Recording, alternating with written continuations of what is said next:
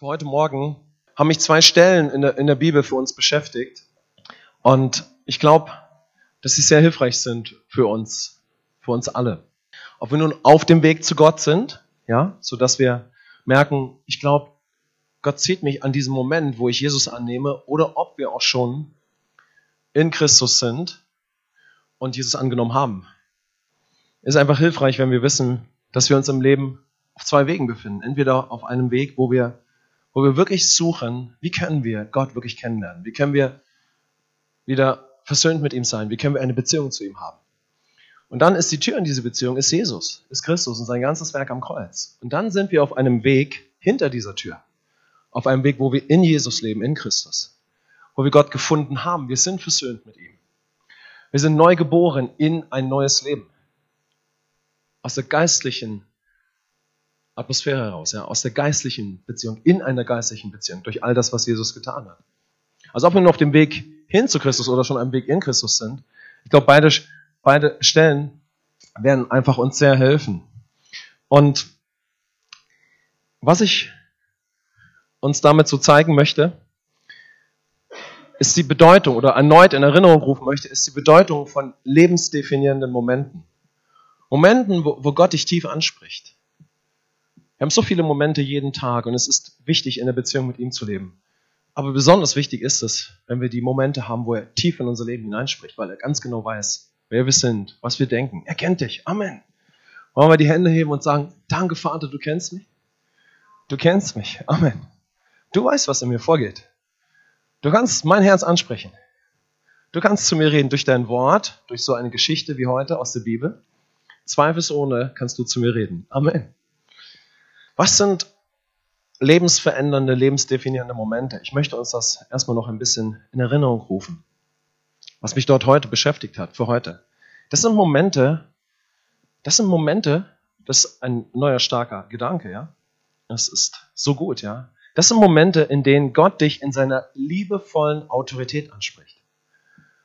Denn wir werden feststellen, dass die zwei Geschichten, die ich heute ausgewählt habe, etwas mit Autorität zu tun hat ist es nur die Frage, was haben wir für ein Bild von Autoritäten?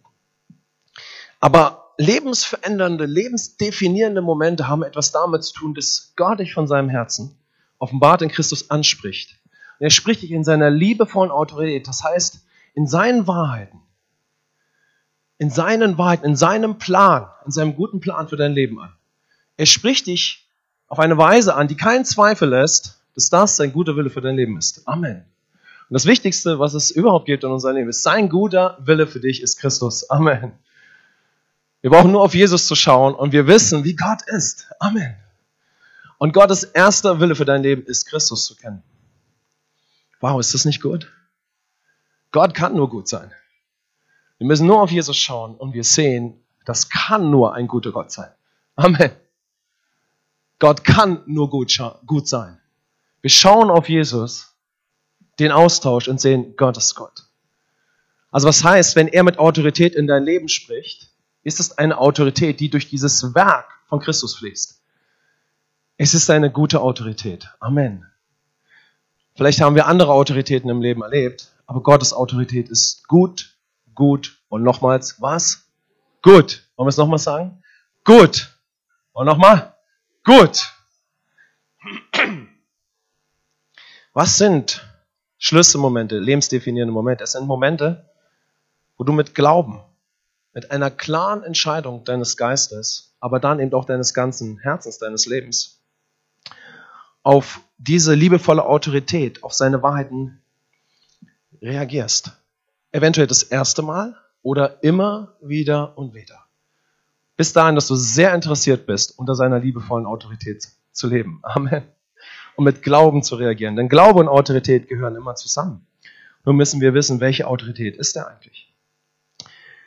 Und ich möchte mit euch so zwei Personen in der Bibel anschauen, die in einem so absolut definierenden Moment ihres Lebens auf Gott reagiert haben. Ganz unterschiedlich. Der eine Mensch ist eine Person, und das hilft uns allen, ist eine Person mit einem hohen gesellschaftlichen Status. Vielleicht habt ihr die Geschichte in der Bibel schon gehört. Lasst uns mal so ganz neu darauf schauen. Das ist nämlich die Geschichte vom Finanzminister Ägyptens. Äh, nee, Äthiopiens. Es ist der Kämmerer. Philippus begegnet ihn. Ich werde gleich darauf eingehen. Vielleicht hast du schon in der Bibel gelesen, vielleicht schon öfters. Lass uns mal ganz neu darauf schauen. Denn dieser Mensch ist ein Mensch, der einen sehr hohen sozialen Status hat. Er ist ein Mensch großer Autorität in dem Königreich, in dem er dient. Es ist erstaunlich, wie er reagiert. Und dann ist die Geschichte von Saulus. Er ist ein Mensch, der außergewöhnlich viel Autorität besitzt im religiösen Leben. Er hat so viel Autorität, dass er Papiere hat, um Christen umzubringen. Also er ist ein Mensch mit sehr viel menschlicher Autorität, ja. Es ist erstaunlich, wie beide reagieren. Okay, seid ihr bereit, mit mir darauf zu schauen? Ja? Okay. Und beide Personen begeben sich unter die gute Autorität Gottes. Sie reagieren darauf. Amen. Ich möchte ganz kurz was zum Wort Autorität sagen. Und ich habe schon eigentlich angefangen, davon zu sprechen, ja. Erstmal, wenn wir von Gottes Autorität im Leben sprechen, sprechen wir davon, dass es ja die Schlüsselfrage im Leben erstmal ist, wer zeigt die Richtung im Leben? Wer gibt die Prinzipien und die Wahrheiten des Lebens? Grundsätzlich. So kann jeder Mensch in seinem Leben an einen Punkt kommen, wo er akzeptiert, dass es einen Schöpfer geben muss. Einen Kreator. Jemand, der durch ewige Gesetzmäßigkeiten das Universum geschaffen hat. Ja, unser Gewissen bezeugt uns das.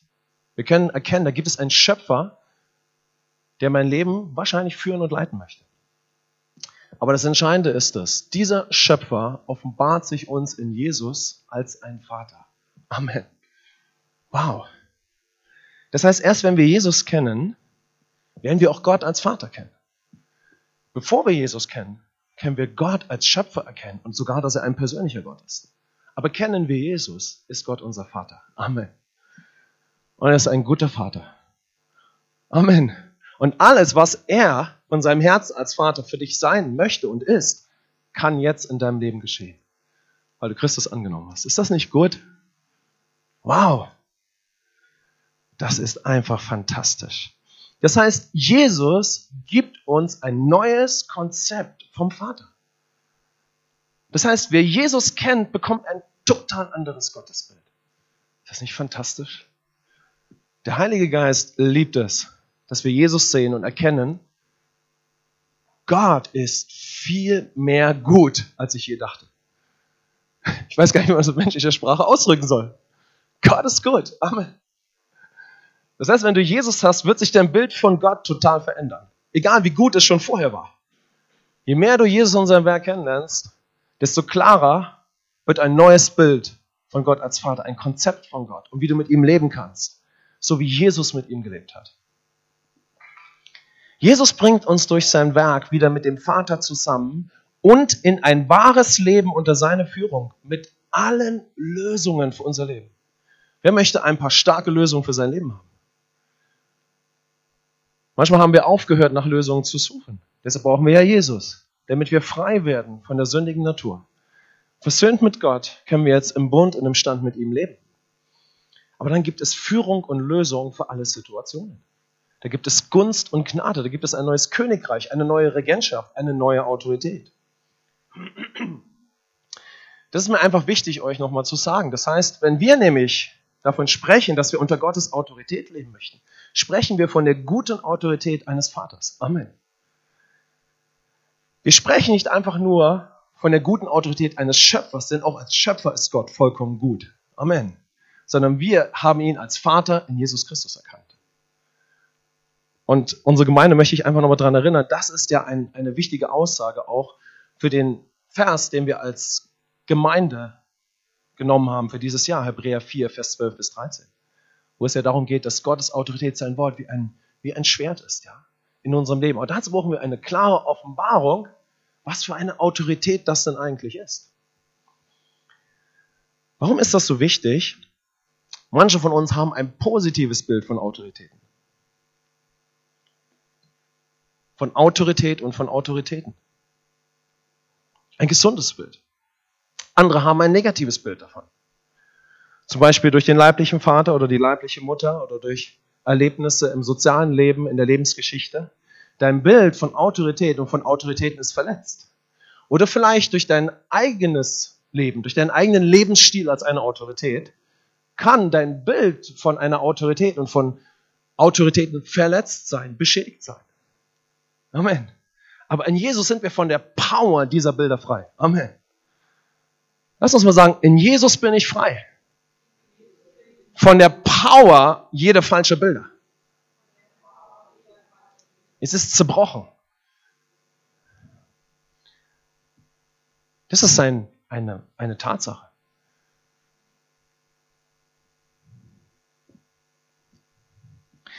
Wenn wir aber so geprägt sind, ist das in unseren Gedanken, in unseren Erinnerungen, aber wir sind frei von der Macht, die dort über uns ausgeübt wird, weil wir jetzt in Christus sind.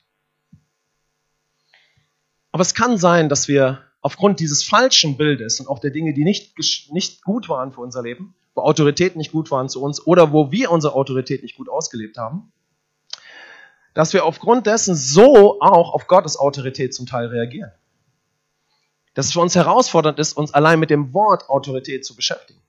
Könnt ihr das nachvollziehen? Deshalb nehme ich mir Zeit, einfach kurz darüber zu sprechen. Aber wer mit Gott leben möchte, nicht nur als Schöpfer, sondern als Vater, als Papa, lass uns mal sagen, Papa, ganz leise, Papa, Papa, wend dich mal deinem Nachbarn zu.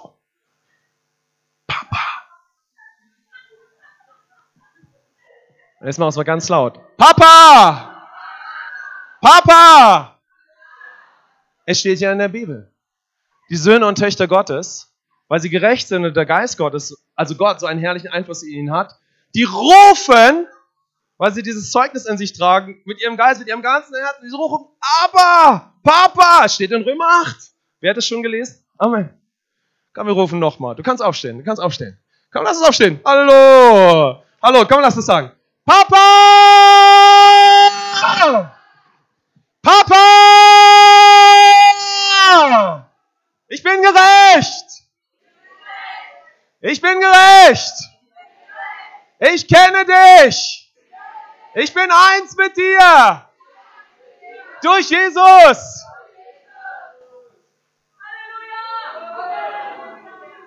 Wow, es hört sich wie das Evangelium an. Ihr könnt euch widersetzen. Ich finde, es hört sich wie das Evangelium an, das ich in der Bibel lese. Das Evangelium ist ja nicht einfach nur eine Information. Es setzt dich frei. Amen. Und so springst du in deinem Wohnzimmer herum und rufst, Papa! Papa! Amen. Du springst in dein Wohnzimmer und sagst, Papa! Durch dich, weil ich dein Sohn bin ist ein guter Papa an mir. Amen. Gnade statt Werke. Erlösung statt Leben im Fluch. Wow, ist Gott gut? Gott ist gut. Mit Jesus hat alles neu angefangen. Völlig neues Leben. Also wer mit Gott leben möchte, nicht nur als Schöpfer, sondern als Vater, muss unter seine liebevolle Autorität und Führung kommen. Jesus annehmen und frei von gegebenenfalls frei von einem falschen Bild, von Autoritäten oder Autorität werden oder von einem begrenzten Bild. Denn selbst wenn wir ein gutes Bild von Autoritäten und von Autorität hatten, wird es begrenzt sein. Es wird begrenzt sein. Es wird begrenzt sein. Aber in Christus wird mein Bild von Autoritäten und von Autorität nicht mehr begrenzt sein, weil ich in Jesus versöhnt mit Gott bin, in Christus. Amen.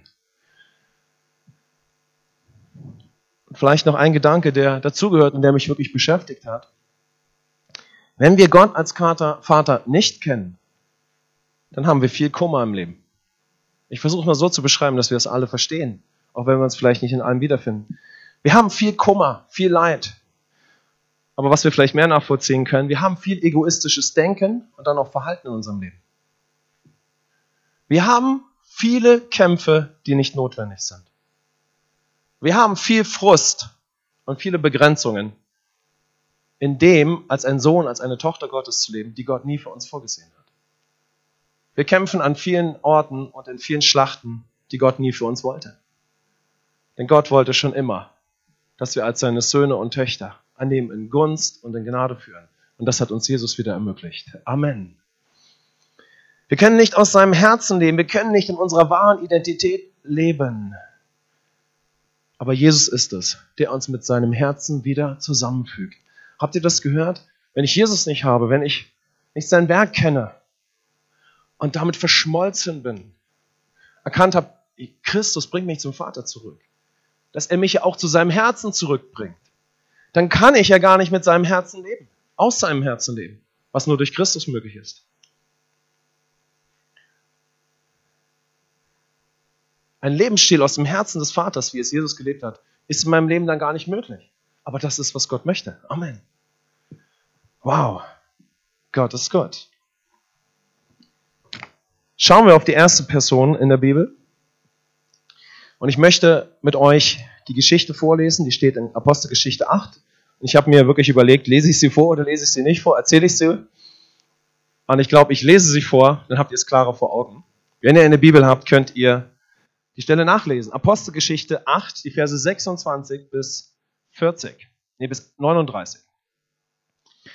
Ein Engel des Herrn, das fängt ja schon mal stark an. Lass uns mal sagen, ein Engel des Herrn, was übernatürlich ist, ein Engel des Herrn, aber redet zu Philippus. Möchtest du mal, dass ein Engel zu dir spricht? Er steht in der Bibel. Okay, nebenbei, anderes Thema, ja?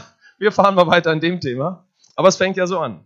Ein Engel des Herrn aber redet zu Philippus und sprach, steh auf und geh nach Süden auf den Weg, der von Jerusalem nach Gaza hinabführt. Der ist öde. Und er stand auf und ging hin. Und siehe, ein Äthiopier, ein Kämmerer, ein Gewaltiger der Kandake, das war die Königin von Äthiopien, der über ihren ganzen Schatz gesetzt war, er war also der Finanzminister, war gekommen, um zu Jerusalem anzubeten, und er war auf der Rückkehr und saß auf seinem Wagen und las den Propheten Jesaja. Der Geist aber sprach zu Philippus: Tritt hinzu und schließe dich diesem Wagen an. Philippus aber lief hinzu und hörte ihn, den Propheten Jesaja, lesen und sprach: Verstehst du auch, was du liest? Er aber sprach, wie könnte ich denn, wenn nicht jemand mich anleitet? Und er bat den Philippus, dass er aufsteige und sich zu ihm setze. Die Stelle der Schrift aber, die er las, war diese. Er wurde wie ein Schaf zur Schlachtung geführt und wie ein Lamm stumm ist vor seinem Scherer, so tut er seinen Mund nicht auf. In seiner Erniedrigung wurde sein Gericht weggenommen. Wer aber wird sein Geschlecht beschreiben? Denn sein Leben wird von der Erde weggenommen. Der Kämmerer aber antwortete dem Philippus und sprach, ich bitte dich, von wem sagt der Prophet dies? Von sich selbst oder von einem anderen? Philippus mit dieser Philippus aber tat seinen Mund auf und fing mit dieser Schrift an und verkündigte ihm das Evangelium von Jesus. Als sie aber auf dem Weg fortzogen, kamen sie an ein Wasser und der Kämmerer spricht, siehe, da ist Wasser. Was hindert mich, getauft zu werden? Und er befahl, den Wagen anzuhalten, und sie stiegen beide in das Wasser hinab, sowohl Philippus als auch der Kämmerer. Und er taufte ihn. Als sie aber aus dem Wasser herausstiegen, entrückte der Geist des Herrn den Philippus, und der Kämmerer sah ihn nicht mehr, denn er zog seinen Weg mit Freuden. Wow. Amen. Starke Geschichte. Wollen wir etwas über Gottes gute Autorität erfahren, egal wie dein sozialer Status ist? Denn darauf möchte ich die Stelle beziehen. Seid ihr bereit? Okay. Ich möchte euch ein bisschen die Person und die Situation erstmal beschreiben. Erstmal ist euch das aufgefallen, hier kommt jemand aus einer anderen Kultur und er geht nach Jerusalem, um anzubeten. Das heißt, zu allen Zeiten der Weltgeschichte hat es Menschen gegeben, egal welche Kultur sie haben, welche Rasse. Sie erkennen, es gibt einen Schöpfer und ich brauche irgendwie eine Beziehung zu ihm. Es gibt einen persönlichen Gott und dieser hoher Mann im gesellschaftlichen Status hat gehört, da gibt es einen persönlichen Gott. So ist er nach Jerusalem gegangen und hat angebetet. Also hier ist jemand, der auf der Suche ist nach dem lebendigen und persönlichen Gott, nach einer persönlichen Beziehung zu Gott. Die Sehnsucht in jedem Menschen. Du und ich, bevor wir zu Christus kommen als der Tür, wir tragen alle eine tiefe Sehnsucht in uns. Diese Sehnsucht, wieder versöhnt mit Gott zu sein. Diese Sehnsucht, sein Sohn, seine geliebte Tochter zu sein. Diese Sehnsucht, ihn zu kennen, von Geist zu Geist. Diese Sehnsucht, wieder eins mit ihm zu sein. Weil dafür hat er uns kreiert. Und zwar egal, wie unser sozialer Stand ist. Sogar der Finanzminister, okay? Denn er ist der Finanzminister. Dieser Mann, von dem gerade hier die Rede ist, hat mehr Geld in seinem Leben gesehen als wir alle zusammen. Wir sehen vielleicht viel Online-Banking-Geld, wenn überhaupt, ja, aber es soll mehr werden. Amen. Aber dieser Mann hat reale Goldbarren gesehen. Also er hat so viel reales Geld gesehen, es war eine Menge. Okay? Aber was sieht Gott? Gott sieht seine Sehnsucht. Seine Sehnsucht nach dem lebendigen Gott. Gott sieht dich. Amen. Gott sieht dich. Wow. Ist das eine gute Nachricht? Gott sieht dich. Egal, wie die Vergangenheit war. Egal, wie Oma und Opa gelebt haben. Egal, wie das Leben geführt wurde.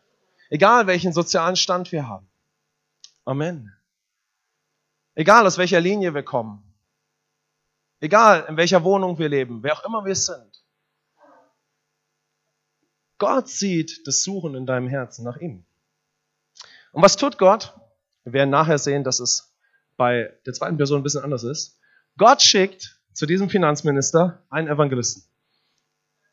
In der Bibel taucht nur einmal das Wort Evangelist auf und das ist bei diesem Philippus. Wir können auch sagen, er ist ein Diener Gottes. Aber er ist ein Evangelist. Das heißt, er ist jemand, der genau in solchen Momenten, wo Menschen sehr suchen sind, ihnen das Evangelium von Jesus auslegt, die gute Nachricht, damit sie wieder Beziehung mit Gott haben. Und als dieser Evangelist den Mann anspricht, ist es interessant, wie dieser Finanzminister reagiert, ja? Er sagt nämlich, lasst uns mal auf unseren ersten Bibelvers schauen. Er sagt nämlich, dass er Hilfe braucht, um das Wort Gottes zu verstehen. Verstehst du auch, was du da liest? Also müssen wir uns vorstellen, da ist ein sehr fürstlicher, königlicher Wagen. Wir können einen Rolls-Royce auch gebrauchen, ja? Und draußen läuft jemand neben dem Rolls-Royce und klopft an die Scheibe, ja? Oder besser gesagt, er ruft auf den Wagen hoch, weil er sieht, vom Geist gedrängt, dieser Evangelist, Jemand liest das Wort Gottes und hat, eine, hat viele, viele Fragezeichen. Ja. Und er fragt, hey, verstehst du auch, was du da liest? Er aber sprach, wie könnte ich denn, wenn nicht jemand mich anleitet? Und er bat den Philippus, dass er aufsteige und sich zu ihm zu setzen. Er sagt, Chauffeur, bitte anhalten, Rolls-Royce-Tour öffnen, bitte eintreten. Seid ihr dabei? Amen. Jetzt könnten wir sagen, ich habe ja auch schon versucht, die Bibel zu lesen und ich habe nichts verstanden. Jetzt habe ich in meinem Leben schon so viel gehört. Aber nur weil jemand sagt, ich verstehe die Bibel nicht, kommen nicht massenhaft Menschen auf die Idee, die Bibel rauf und runter zu lesen, in Gottesdienste zu gehen, ja. Oder sie kommen auch nicht so schnell in die Situation, dass sie eine Person, die sie anspricht, bitten, sie anzuleiten, nun aber Gottes Wort zu verstehen. Das heißt, jeder Mensch kann schnell in die Situation kommen, dass er sagt, also ich verstehe nichts von einer Predigt, ich verstehe die Bibel nicht. Das mag so sein. Aber es ist ein Riesenunterschied, ob wenn dir Hilfe angeboten wird, du darauf reagierst und sagst, ich brauche, also ich würde nicht nur gerne Anleitung haben, ich brauche Anleitung und gebe dir Raum, in mein Leben zu sprechen, damit ich Gottes Wort verstehe. Aha. Merkt ihr den Unterschied? Es ist ein Unterschied, ob ich Riesenfragezeichen habe. Keiner von uns hat nicht Riesenfragezeichen, wenn er das erste Mal die Bibel liest oder versucht, seine Schritte als Christ zu gehen, auch wenn er ein, zwei Jahre Christ ist. Und er sagt, oh, das verstehe ich nicht, ich habe so viele Fragezeichen. Ist es euch schon so gegangen? Klar, klar. Wer ist dabei? Wer ist dabei? Ist ein Riesenunterschied, ob vom Geist geleitet in der Gemeinde oder im zweiten Beispiel werden wir sehen, ganz direkt Menschen dir Hilfe anbieten, geistliche Hilfe, und du, und du reagierst und sagst, oh ja, ich brauche Hilfe und ich nehme sie in Anspruch. Amen. Ich werde offensiv, ich nehme Hilfe in Anspruch und ich gehe meine Schritte, weil ich möchte unbedingt Gottes Wort verstehen. Ich möchte diese Beziehung aufbauen. Amen. Wer hat nicht Fragezeichen? Warum tut das dieser Kämmerer, habe ich mich zuerst gefragt. Ich denke zuerst, weil er Autorität im Leben verstanden hat. Was auch immer unser Bild von Autoritäten ist, dieser Mann ist ein hoher Hofbeamter, ist ein Finanzminister und er ist unter Autorität. Und das ist meine persönliche Auslegung in dem Moment, dass ich den Eindruck habe, dieser Mann hat etwas natürlich von Autorität verstanden. Ihm ist schon klar, ihm ist schon klar, dass wenn wir im Leben in einem bestimmten Bereich Schritte gehen möchten, müssen wir immer unter Autorität sein. Und er möchte unter die Autorität Gottes kommen. Er möchte verstehen, wie man eine Beziehung zum Schöpfer haben kann. Und zwar eine lebendige. Ihm ist klar, er braucht Hilfe von geistlicher Autorität. Amen. Aber jetzt klopft jemand an seine Rolls-Royce-Tür. Jemand klopft dort, ja? Ruft zu seinem Wagen hoch. Kann sich noch nicht mal einen Wagen leisten. Und sagt, hey, verstehst du überhaupt, was du da liest? Wir wissen nicht, was noch so abgelaufen ist in dem Gespräch. Ja, vielleicht haben Sie schon ein bisschen mehr gesprochen. Ich habe mich gefragt, warum reagiert er?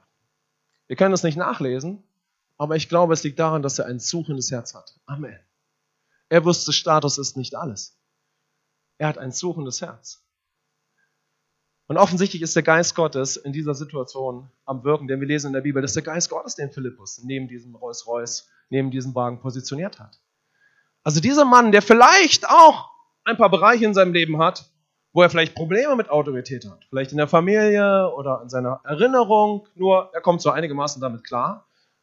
Er hätte ja auch ganz anders reagieren können. Er reagiert. Und ich glaube, weil er ein suchendes Herz hat. Das heißt, wenn du ein suchendes Herz hast und wenn du mehr von Gott möchtest, schon als Christ, Gott sieht das. Amen. Amen. Wow. Also diesem Mann ist klar, ich brauche Hilfe, um eine Beziehung zu Gott zu bekommen und so weiter. Und was ich auch noch beachtlich finde, er ist nicht, kennt, kennt ihr, seid ihr schon mal einem Menschen mit Status begegnet, der so ein bisschen ruppig zu dir ist? Kann ich meine Hand sehen? Okay. Wart ihr schon mal selbst in Versuchung, zu jemandem pumpig zu sein oder wie auch immer, weil ihr ja mehr drauf habt, mehr könnt, mehr auf Lager habt? Hey! Okay? Hey, wir sprechen vom Finanzminister. Wie fährt der Finanzminister durch Deutschland? Mit einem Chauffeur, ich weiß gar nicht, ob man überhaupt an ihn rankommen kann. Auf jeden Fall kam man dort an ihn ran. Könnt ihr das nachvollziehen? Also ich lese in der Bibel, dass dieser Mann nicht irgendwo pampig oder stolz reagiert hat, sondern mit einem suchenden Herzen. Irgendwo merkt er, wie auch immer, ja, vielleicht ist Gott in dieser Situation oder einfach er geht diesem Drängen nach. Aber er tut das auch nicht leichtfertig. Ist gar nicht mal so einfach, wenn man diese Stelle liest, ja. Denn ich glaube nicht, dass dieser, dieser Mann einfach so leichtfertig reagiert, so wie, ach, über religiöse Dinge, über Glaubensfragen kann jeder in mein Leben sprechen. Das wäre ja nicht gesund, oder? Es wäre ganz schön naiv, wenn man jeden in sein Leben hineinsprechen lässt. Aber dieser Mensch sieht, dieser Mensch neben ihn sieht, dass er das Alte Testament liest. Und er fragt ihn, verstehst du das? Und vielleicht haben sie sich noch ein bisschen unterhalten, wie auch immer. Leichtfertig war es auf der anderen Seite auch nicht. Aber was ist das Entscheidende, wie dieser Finanzminister dann handelt? Was ist der Moment, der alles verändert? Denn wir sehen dann, dass dieser Diener Gottes, dieser Philippus, dem Finanzminister das Evangelium von Jesus erklärt. Also er bringt ihm erstmal die Lösung, damit er letztendlich alle Fragen in der Bibel Stück für Stück beantwortet bekommen kann. Außerdem geht es auch ganz konkret um eine Stelle, in der es um Jesus geht. Also er bekommt das Evangelium ausgelegt. Der Geist Gottes wirkt in ihm. Er trifft eine starke Entscheidung. Er wird von neuem geboren, er lässt sich taufen und sein Leben verändert sich für.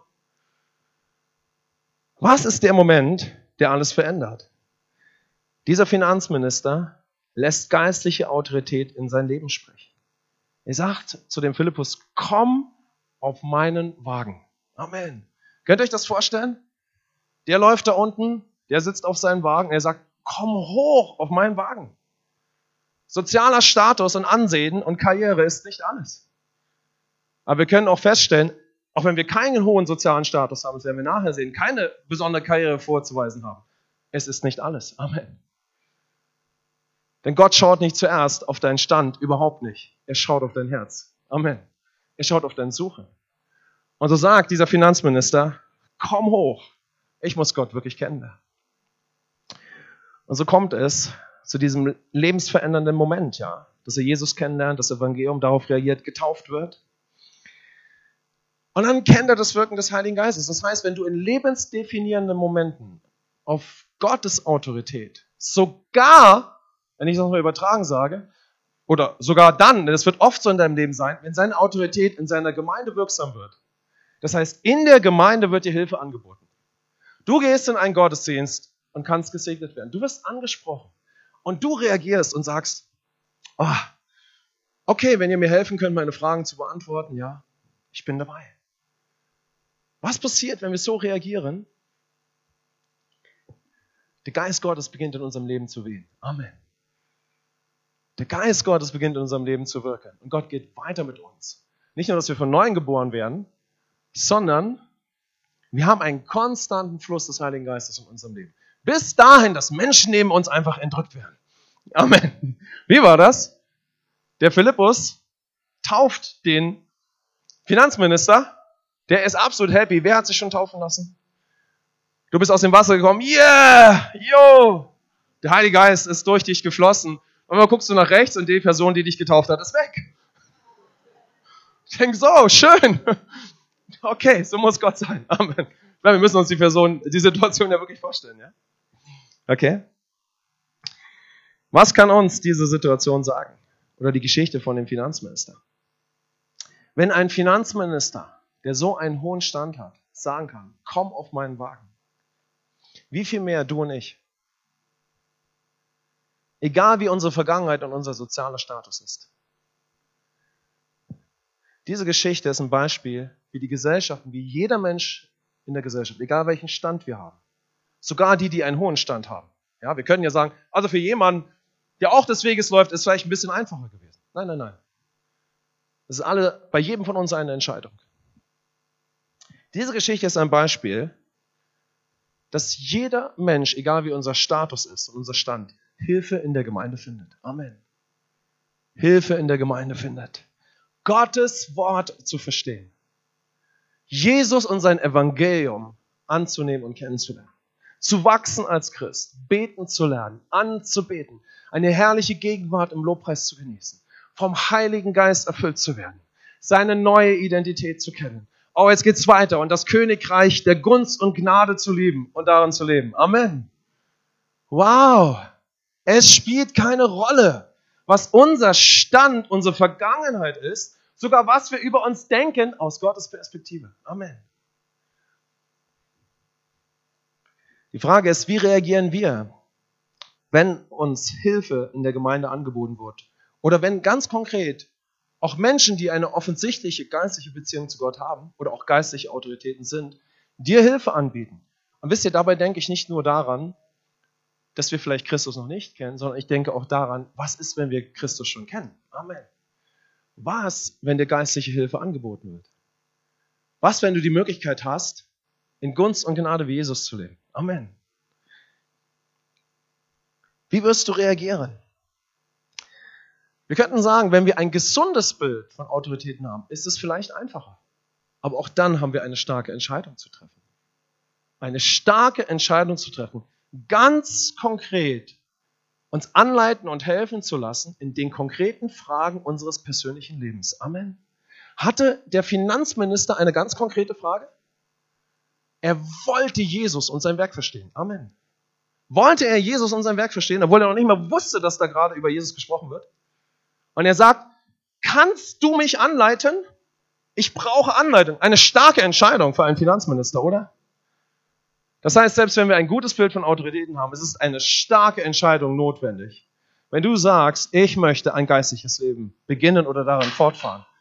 Wenn du diesen Weg gehst, den der Finanzminister geht, dann ist unser ganzes Leben gepflastert von starken Entscheidungen unter Gottes Autorität zu kommen. Und damit auch verbunden ist es nicht erstaunlich, dass nicht Jesus direkt zu dem Finanzminister spricht, sondern er spricht durch einen seiner Diener. Und er geht auch noch zu Fuß daneben. Interessant, zu Fuß hat uns sehr viel zu sagen über Jesus. Er ist ein wahrer Diener. Ein Diener Christi. Er geht zu Fuß neben den hohen Wagen. Amen. Er sagt, ich bin da, um dir zu dienen. Ich bin da, um dir die Füße zu waschen. In Jesus Christus. Amen. Dieser Diener, der da neben dem Wagen des Status läuft, ist ein herrliches Bild auf die herrliche Gemeinde Jesu. Amen. Ist ein herrliches Bild auf dich und auf mich. Denn vielleicht sagst du, Falk, ich habe ich habe diesen Diener, ich habe die Gemeinde schon längst in meinem Leben. Dann ist dieser Diener, der neben dem Wagen des Statuses läuft, dein Bild. Amen. Seid ihr dabei? Vielleicht spricht das dich heute am stärksten an. Du bist der, der neben dem Wagen des Status und der Vergangenheit einhergeht, mit den Füßen des Dieners. Der weiß, es gibt ein ewiges Königreich und es ist in mir. Es ist Jesus, der mich freigesetzt hat. Amen. Er hat aus mir ein neues Wesen gemacht. Ich habe die dienende Jesus-Natur in mir. Der, der die Füße gewaschen hat, lebt in mir. Ich habe den Sinn eines Dieners Christi. Was auch immer für ein Mensch vor mir ist, der auch gar nicht so einen Status hat. Mein Herz ist ihm in Christus zu dienen. denn ich bin freigesetzt, meinen Gott zu lieben. Ich kenne ihn. Und dann sehen wir, dass in dieser Geschichte unsere Zukunft ist. Amen. Unser Jetzt und unsere Zukunft. Ist Gott gut? Amen. Aber was ich uns zeigen möchte ist, selbst wenn der Finanzminister ein starkes Bild von Autoritäten hat, ist es eine starke Entscheidung, eine geistliche Autorität in das Leben sprechen zu lassen. Ist es eine starke Entscheidung zu sagen, ich muss unter die gute Autorität Gottes kommen. Und zwar in der ganzen Fülle. Ja, und wenn wir ein schmerzhaftes Bild haben, dann können wir uns helfen lassen, heil zu werden. Wir wollen auf die zweite Person schauen. Und die zweite Person ist der Saulus. Diese Geschichte findet ihr in Apostelgeschichte 9, die Verse 1 bis 18. Diese Geschichte werde ich ein bisschen kürzer eingehen. Diese Geschichte ist in etwas so. Paulus ist ein Eiferer und hat sich Papiere geben lassen, die Christen zu verfolgen und einzusperren, ja? und sogar umzubringen. Und er ist auf dem Weg in eine Stadt und da begegnet ihm Jesus in einem hellen Licht und sagt zu ihm, nachdem er blind geworden ist dadurch, also kann nicht mehr sehen, geh an einen bestimmten Ort und dort höre, was dir gesagt werden wird. Und dann sehen wir etwas ganz Erstaunliches.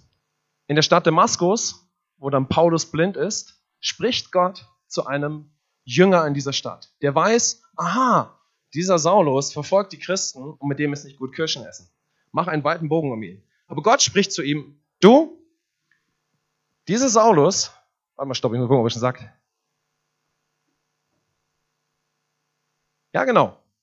Dieser Saulus ist in einer bestimmten Straße deiner Stadt, geh zu ihm hin, denn er hat gesehen, dass du kommst und leg ihm die Hände auf. Und da schauen wir mal auf unseren nächsten Bibelvers. Apostelgeschichte 9. Können wir den sehen? Ah, denn siehe, er betet und er hat im Gesicht einen Mann mit Namen Hananias gesehen, der hereinkam und ihm die Hände auflegte, damit er wieder sehend werde. Also geht der Hananias zu dieser Straße, er spricht mit Saulus, vorher redet er noch mit Gott und sagt, oh, ich habe von diesem Mann gehört, ja, er ist ziemlich gefährlich. Aber er sagt, geh hin, ja, er ist mein Werkzeug für die Nationen. Und so geht der Hananias hin, spricht ihn mit Bruder Saul an, legt ihm die Hände auf. Saulus, so heißt es jetzt hier, fällt es wie Schuppen von den Augen und er wurde sehend und stand auf und ließ sich taufen. Und dann wurde er auch gleich mit dem Heiligen Geist erfüllt. Amen. Aber das Entscheidende ist es, dass Saulus betet. Hier geschieht etwas Außergewöhnliches in dieser Geschichte. Ich möchte euch das noch ein bisschen beschreiben. Erstmal begegnet hier Jesus selbst dem Saulus. Der Fakt ist aber, dass vorher schon definitiv viele Christen für Saulus gebetet haben. Einmal hat er einen jemanden umbringen lassen und die Person hat vor ihm für ihn gebetet. Also in sein Leben haben schon Christen hineingesprochen. Aber sein Herz war so von religiösem Eifer zerfressen, aber trotzdem hat es in ihm gearbeitet. In einer anderen Stelle in der Bibel berichtet Paulus von diesem Moment und er sagt, dass Jesus zu ihm gesagt hat, Paulus, es ist schwer, gegen den Stachel auszuschlagen. Und Paulus hat das gleich verstanden. Denn Jesus hat ihm gesagt, Paulus, es ist schwer, wenn du versuchst, mit der sündigen Natur ein gerechtes und heiliges Leben zu führen. Das heißt, auch in diesem Moment hat Gott ganz genau gesehen, denn Saulus ist ein Beispiel für jemanden, der einen hohen religiösen Status hat und ein sehr mühsames Leben führt. Er hat nicht einfach nur einen hohen sozialen Status, er hat einen hohen religiösen Status. Das heißt, dieses Beispiel ist ein Bild davon, wie jemand, egal was auch immer er für einen religiösen Status hat, ja, auf die Autorität Gottes reagiert. Das heißt, hinter diesem Saulus hat Gott gesehen, hier ist ein Mensch, der so müde ist davon, ein guter Mensch zu sein, es hinzukriegen im Leben. Er ist so müde von einem Leben in der sündigen Natur, wo er versucht, alles perfekt zu machen. In dem Moment, wisst ihr, wo wir das hier in der Bibel lesen, war Paulus hinter der Maske, hinter all dem, was ihm angetrieben hat, hinter all diesem religiösen Eifer. Müde von seinem ständigen Kampf, ein perfektes Leben zu führen. Dieser Mann, von dem die Apostelgeschichte in Kapitel 9 berichtet, ist ein Mann voll tiefer Frustration im Verborgenen. Er hat so viel Bitterkeit in sich, die er runterschluckt. Er ist müde Und er ist ein Mann voller Kämpfe, die ihm langsam unsinnig erscheinen. Ja? Er merkt, ich bin irgendwie in einem Teufelskreislauf gefangen. Ich kann meine Natur nicht ändern. Er beschreibt das später in Römer 7. Aber was ist der entscheidende Fakt? Auch dieser Mann, dieser Saulus, dieser Terrorist, dieser Verfolger, hat eine unbeschreibliche Sehnsucht nach Gott in sich. Amen. Das ist eine Information, auf die wir heute gar nicht genug eingehen können. Dieser Mann, der meint, etwas Gutes zu tun, der meint, etwas Gutes zu tun, dass er Christen verfolgt, hat eine tiefe Sehnsucht nach Gott in sich. Amen. Glaubt ihr das? Er hat eine tiefe Sehnsucht nach dem lebendigen Gott in sich. Er hat dieselben Kämpfe, die wir alle haben, bevor wir Jesus annehmen. Und er hat dieselben Kämpfe, die wir haben, wenn wir Jesus schon angenommen haben und nicht das Evangelium kennen. Was ist aber das Entscheidende, wie Saulus handelt? Was ist der Moment, der alles ändert? Dieser religiöse Eiferer lässt die höchste geistliche Autorität in sein Leben sprechen. Amen. Wow. Glaubst du, das steckt auch in der Geschichte, wenn du für Menschen betest und ein Zeugnis bist, die absolute religiöse Eiferer sind, die wie auch immer sie denken und handeln, dass dein Gebet, weil du gerecht bist, eine Auswirkung hat? Wow, der Heilige Geist hat sich im Leben von Saulus bewegt, weil Christen für ihn gebetet haben. Wollen wir mal sagen, Halleluja, danke Jesus? Wow, in dieser Geschichte ist so viel. Gott ist Gott. Jetzt spricht Jesus. Jetzt spricht Jesus direkt diesen Mann an. Hat Jesus dich schon mal direkt angesprochen? Hat schon mal ein Licht dich vom Pferd gehauen und du bist auf den Boden gestürzt in der Kraft Gottes und konntest nicht mehr sehen. Du konntest dich nicht mehr bewegen. Ich bin ehrlich, ich möchte nicht, dass das jeder hier bei uns erlebt, aber ich habe auch kein Problem, wenn es jemand erlebt, der es braucht. Amen. Ich habe kein Problem damit, wenn die Herrlichkeit Gottes so stark sich in der Gemeinde manifestiert, dass Menschen vom Pferd fallen. Amen. Wie auch, was auch immer das Pferd dann ist, ja? Okay? Vom Pferd des stolzen religiösen Eiferers. Wollen wir es so nennen? Aber dahinter ist so ein Mensch, der nach Liebe sich sehnt, nach dem Papaherzen, nach Vergebung, nach einer neuen Natur, nach Gnade, nach Gunst, nach Frieden. Klapp vom Pferd runter. Glaubst du das, dass dein Gebet so eine Auswirkung hat? Wow, Jesus spricht direkt in der Herrlichkeit Gottes zu Saulus. Aber das Entscheidende ist es, dass Saulus reagiert. Haben wir einen freien Willen? Er reagiert auf die höchste Autorität. Jesus selbst spricht zu ihm. Es ist kaum vorstellbar, dass er hätte Nein sagen können. Tatsache ist, wir lesen, dass er gebetet hat. Seht ihr das hier? Wie wirst du reagieren, wenn die höchste Autorität des Himmels auf der Erde, die sich offenbaren kann in Jesus, durch sein Wort, durch sein Wort oder direkt, auch durch sein gesprochenes Wort oder direkt in einer Begegnung zu dir spricht und es ist Jesus. Wow. Wie reagierst du, wenn Jesus zu dir spricht? Amen. Wie reagierst du, wenn du schon von neuem geboren bist und dein geliebter Jesus spricht zu dir durch sein Wort? Amen diese gute Autorität, die sich dahinter verbirgt. Oh, wow. Und in dem Fall reagiert Paulus, Saulus in dem Fall wird er genannt. Und ich denke, er reagiert, weil er diesen Teufelskreis so wahrnimmt, in dem er gefangen ist. Weil er merkt, Gott spricht genau meine Situation hinein. Ich stehe in diesem Kampf mit meiner sündigen Natur und ich habe den Eindruck, ich werde ihn nicht gewinnen. Dieser religiöse Eiferer nimmt langsam wahr, ich werde den Kampf mit der sündigen Natur nicht gewinnen. Was ist das Resultat? Er betet.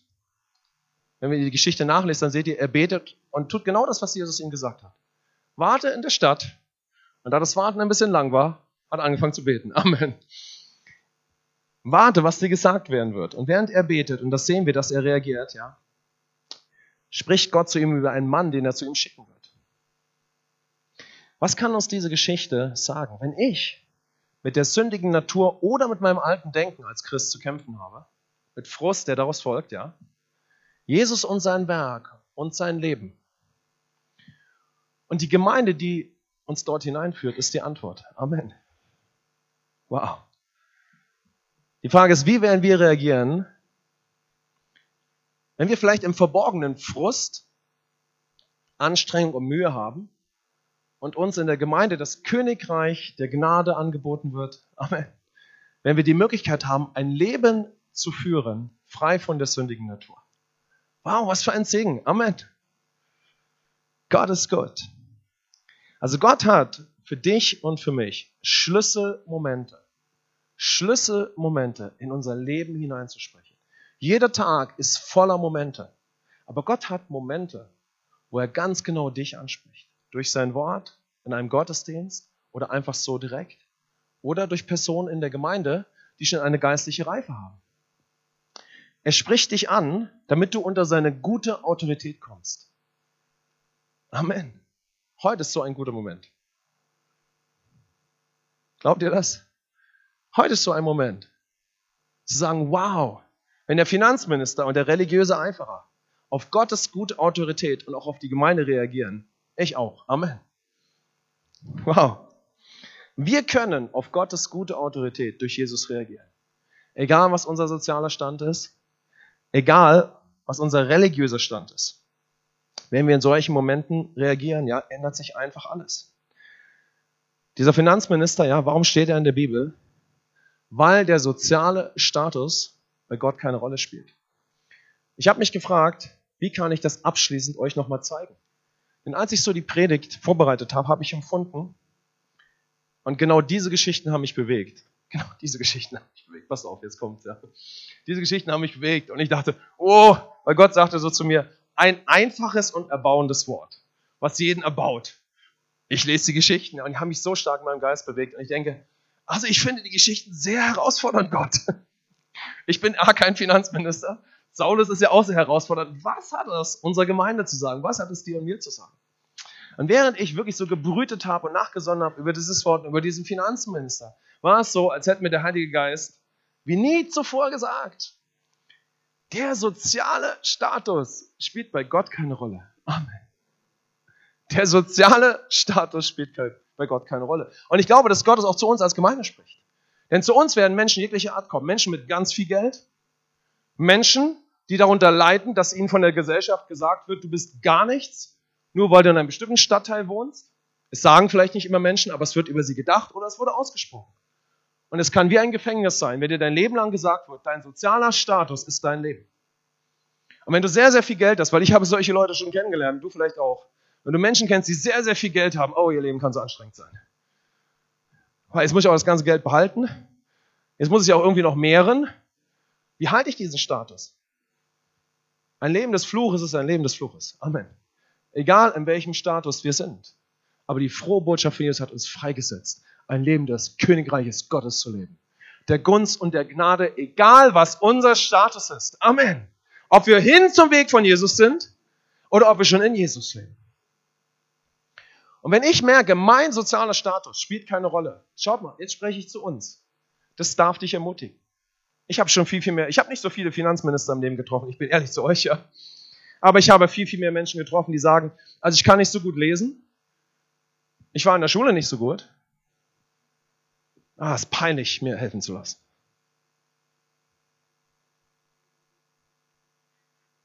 Ich kann doch nicht sagen, leitet mich mal an, Gottes Wort kennenzulernen. Und dann habe ich vielleicht noch ein komisches Bild von Autorität. Und jemand kommt und sagt ganz mutig zu mir, hey, hallo, du da! Stell dir mal die Straße vor, jemand ruft das Fenster hoch und sagt, hey, du, Gott hat mich gerade zu dir geschickt. Er hat zu mir gesprochen. Ich denke mal, der Philippus hat ihm noch gesagt, übrigens, Gott hat mich gerade zu dir geschickt, ja. Evangelisten machen das öfters, ja. Sie werden vom Heiligen Geist geleitet. Sie sehen es im Geist. Und dann stehen sie auf einmal vor einer Person und sagen, du übrigens, Gott hat mir gerade gezeigt, dass ich dich gleich treffen werde. Jetzt haben wir uns getroffen. Toll. Also ich spreche da aus Erfahrung, okay? Es ist fantastisch, ich habe dich gerade im Geist gesehen. Und toll, dass wir uns jetzt treffen. Lass uns mal reden. Oh, okay. Also jemand ruft dein Fenster auf und sagt, hey du, Gott hat mir gerade gesagt, ich wollte mal mit dir sprechen. Ich soll mal mit dir reden. Okay, komm hoch. Es spielt keine Rolle, was unser sozialer Status ist. Es spielt keine Rolle. Wie reagierst du, wenn du der Sprache nicht so teilhaftig bist, ja? Wenn du sagst, ach na ja, ich habe Dinge im Leben noch nie so super verstanden hier und da. Und jetzt kommt die Gemeinde, jetzt kommen Christen in Liebe, um dir eine gute Autorität zu zeigen. Nicht um zu sagen, hey, weißt du was, also du musst erst eine Menge leisten, damit wir dir mal Gottes Wort so richtig beibringen. Ja? Also sieh erst mal zu, dass du würdig wirst, um es mal so zu sagen, dass wir dich hier so ein bisschen fördern. Ich weiß gar nicht, wie ich es anders ausdrücken soll, weil es ist so daneben. Amen. Aber was, wie reagierst du mit deinem Stand, mit deinem Denken über dich, wenn Gott auf dich zugeht, auch in der Gemeinde, durch liebevolle Menschen, die sagen, hey du, ich habe echt auf dem Herzen, dein Hirte zu werden oder dir zu helfen. Ich würde dich gerne begleiten. Ich möchte, wenn du möchtest, dir helfen, eine tiefe und starke Beziehung zu Gott aufzubauen. Und sie kommen so mutig auf dich zu. Wer bin ich denn? Und der Finanzminister hat vielleicht im Moment gehabt, was will er denn? Wenn er wüsste, wer ich bin. Ja. Wir sind so anders, aber wir sind alle gleich bis wir den neuen Stand in Jesus bekommen. Seid ihr dabei? Oh, wow, wow. Was kannst du machen aus dieser Geschichte? Du kannst sagen, es spielt keine Rolle, ob ich in Mathe eine 4 minus hatte. Wenn ich Christ wäre, hätte ich besser aufgepasst und hätte eine 2 plus geschrieben. Es hätte nicht zum Mathematikprofessor gereicht. Aber es reicht dazu, dass mir Gottes Wort gezeigt wird. Amen. Es reicht dazu, dass ich angeleitet werde, ein herrlicher Anbeter zu werden. Wer möchte mal sagen, ich werde ein herrlicher Anbeter in der Gemeinde? Eins, zwei, drei. Ich werde ein herrlicher Anbeter in der Gemeinde und eine Anbeterin. Das kannst du dir aus dieser Geschichte mitnehmen. Status spielt keine Rolle. Was ist mit unserem Saulus?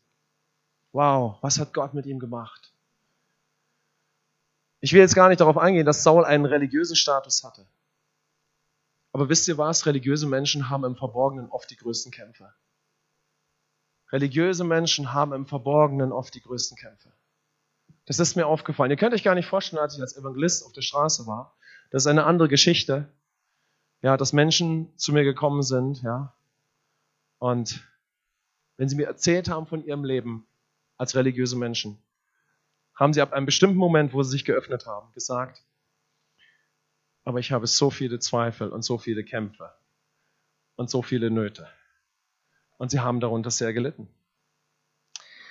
Aber auch wenn wir kein religiöser Mensch sind, wenn wir, ich habe mich gefragt, was hat das mit uns zu tun?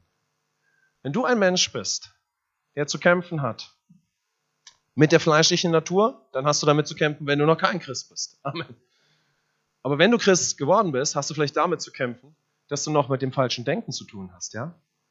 Nach außen ist alles super, aber dahinter, dahinter ist ein Kampf mit Gedanken, perfekt zu sein, Ansehen zu haben, die Sache in den Griff kriegen zu müssen. Wie auch immer du es nennst, ja. Das Frust, die Vergangenheit, Enttäuschung, Unversöhnlichkeit.